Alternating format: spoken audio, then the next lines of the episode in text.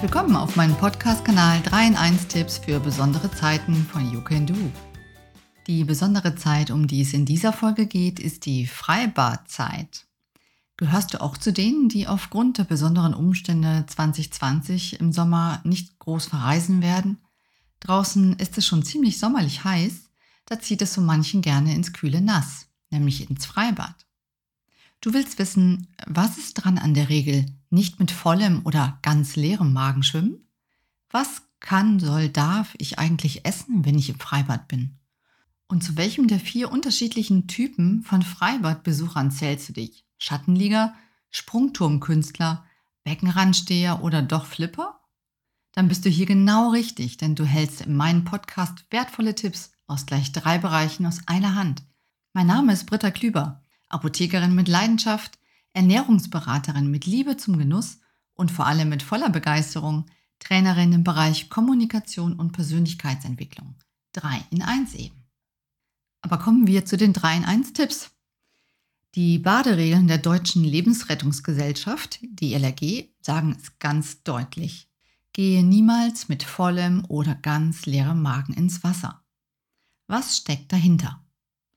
Hier meine Erklärung für dich aus Apothekersicht. Wenn du gegessen hast, beginnt dein Magen-Darm-Trakt mit der Verdauung. Für diesen Prozess wird viel Blut benötigt, um die Nährstoffe abzutransportieren und um die Muskeln, die den Nahrungsbrei kneten, mit Sauerstoff zu versorgen. Im Umkehrschluss bedeutet das, dass an anderer Stelle die Muskeln und auch das Gehirn weniger durchblutet werden und damit weniger leistungsstark sind. Mögliche Folgen für dich? Müdigkeit, Konzentrationsverlust, Seitenstechen oder auch Krämpfe. Also alles Dinge, die uns beim Schwimmen Nachteile bringen.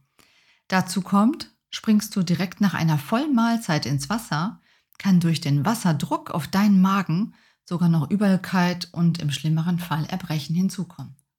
Apropos ins kalte Wasser springen. Auch hier ist Vorsicht geboten. Denn bist du erstmal so richtig schön von der Sommersonne aufgeheizt und springst dann direkt ins eiskalte Wasser, kann dein Körper auf diesen Temperaturunterschied mit lebensbedrohlichen Reflexen reagieren. Konkret? Die kleinen Blutgefäße ziehen sich zusammen, was dann zur Erhöhung von Atemfrequenz, Puls und Blutdruck führt.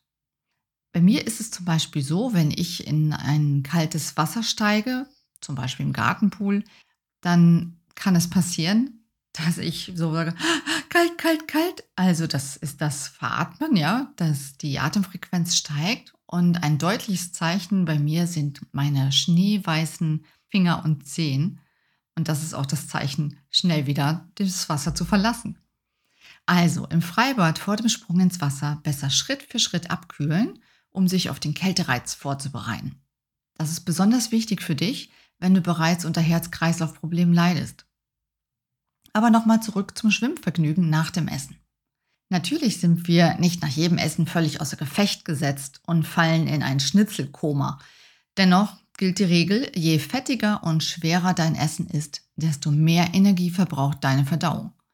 In diesem Fall solltest du im wahrsten Sinne des Wortes auf dein Bauchgefühl achten und erst nach einer Wartezeit von 30 bis 60 Minuten wieder schwimmen gehen ist doch eh die perfekte Ausrede für ein gepflegtes Nickerchen im Schatten. Und wie sieht es aus mit der Aussage, niemals mit ganz leerem Magen ins Wasser? Hast du vor, dich im Wasser so richtig auszutoben? Dann brauchst du Energie. Ist dein Magen aber völlig leer und du bist vielleicht sogar richtig hungrig, ist dein Blutzuckerspiegel vermutlich sehr niedrig. Dein Akku ist sozusagen leer.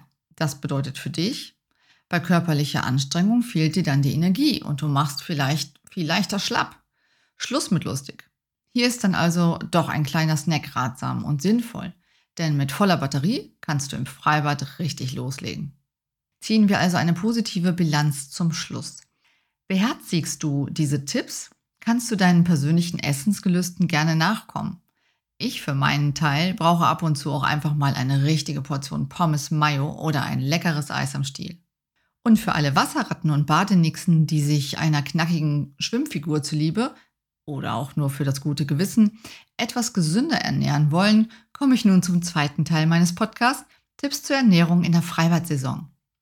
Im ersten Teil ging es ja eher um schweres und fettiges Essen. Fett ist zwar ein wichtiger Geschmacksträger, macht den Körper aber leider auch träge und langsam.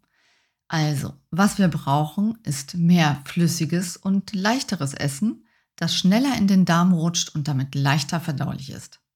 Damit dein Körper im Freibad beim Schwimmen die von dir gewünschte Leistung erbringt, solltest du auf eine Ernährung setzen, die viele Vitamine und Mineralstoffe enthält. Vor allem Gemüse sollte vor und nach dem Schwimmen ganz oben auf deiner Liste stehen. Und hier mein Favorit für heiße Sommertage im Freibad, die Wassermelone. Die Wassermelone gehört nämlich zu den Kürbisgewächsen und zählt daher zum Gemüse. Warum Wassermelone? Du kannst die geschnittene Wassermelone super mit den Händen essen, was ich im Freibad sehr praktisch finde. Außerdem sind Wassermelonen sehr schmackhaft und saftig, da sie, wie der Name schon erahnen lässt, zu 90 bis 95 Prozent aus Wasser bestehen. Da hast du gleichzeitig etwas Gutes für deinen Flüssigkeitshaushalt getan. Und das Beste zur Bademodenzeit, du kannst das Fruchtfleisch, in dem viele Vitamine stecken, allem voran Vitamin A und etwas Vitamin C, ohne Reue genießen, weil es kaum Kalorien hat. Für mich die optimale gesunde Erfrischung für den kleinen Hunger für zwischendurch. Kreative Zubereitungsideen für dein Wassermelonenpicknick findest du übrigens wie alle anderen Podcast-Rezepte auf meiner Webseite unter www.youcando.com. Und was ist mit Obst? Obst ist zwar auch eine gute Alternative, jedoch voller Fruchtzucker. Deswegen lieber sparsam damit umgehen, sonst setzt sich der Zucker, ebenso wie das Fett, leicht auf deinen Hüften ab und sorgt heimlich für deine ganz persönlichen Schwimmringe. So oder so, genieße deinen Freibadaufenthalt. Kommen wir nun zum dritten und letzten Teil meines Podcasts. Welche Persönlichkeiten bzw. unterschiedlichen Menschentypen laufen dir im Freibad so über den Weg? Ich habe mich beim letzten Besuch mal etwas umgeschaut. Auch du fragst dich, Warum finden wir dort Sonnenanbeter, Springturmkünstler oder Beckenrandsteher? Um das Verhalten unserer Freibad-Mitbesucher besser verstehen zu können, schauen wir uns an dieser Stelle noch einmal das DISC-Persönlichkeitsmodell an. Du erinnerst dich an die Erklärung des Modells aus meiner zweiten Podcast-Folge? Es geht dabei um die vier grundsätzlichen Verhaltenstypen, die da heißen dominant, initiativ, stetig und gewissenhaft. Oft werden diesen Verhaltenstypen auch die Farben Rot, Gelb, Grün und Blau zugeordnet.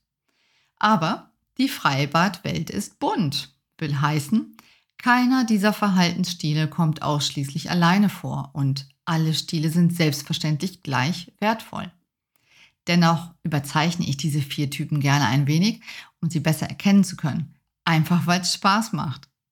Woran erkennst du also den dominanten Freibadtypen?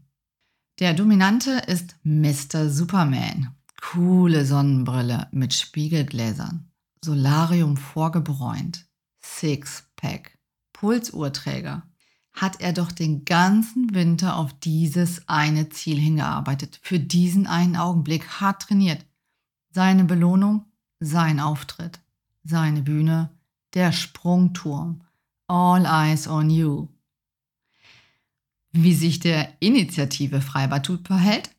Der Initiative-Typ ist eher die quirlige Wasserratte oder der Flipper unter den Freibadbesuchern. Liegewiese, Fehlanzeige. Vermutlich ist die Tasche noch nicht mal ausgepackt und schon ist er unterwegs. Springen, tauchen, rutschen, planschen, Wasserspiele. Hauptsache Spaß haben. Und der stetige Freibadtyp? Das ist eher die Badenixe. Du kennst sie. Die hat sich hübsch gemacht, will sie doch gerne allen gefallen. Beim Betreten des Freibades geht sie zielstrebig zu ihrem Lieblingsliegeplatz. Dort bereitet sie dann in aller Ruhe erst einmal ihre große Decke aus, denn eins ist klar, sie bleibt nicht lange allein, weil sie einen großen Freundeskreis hat. Alles ist so richtig gemütlich. Ins Wasser geht sie meist nur gemeinsam mit ihren Freundinnen und macht als Beckenrandsteherin eine tolle Figur. Miteinander ein Pläuschen halten ist doch was Herrliches. Was der gewissenhafte Freibadtyp so macht?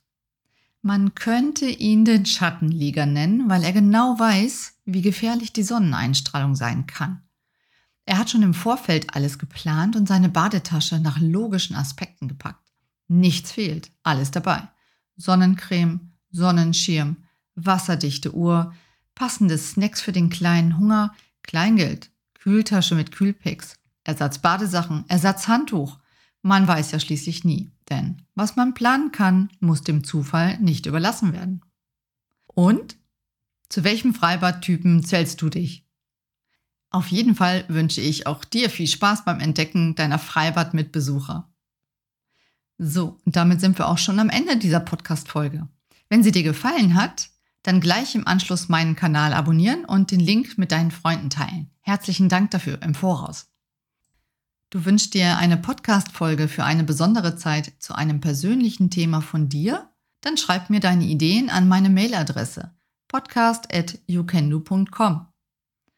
Und wie immer ganz wichtig an dieser Stelle, komm gut durch diese Zeit. Bitte bleib gesund, gönn dir genussvolle Momente und lebe die wertschätzenden Beziehungen zu deinen Mitmenschen. Bis bald, deine Britta.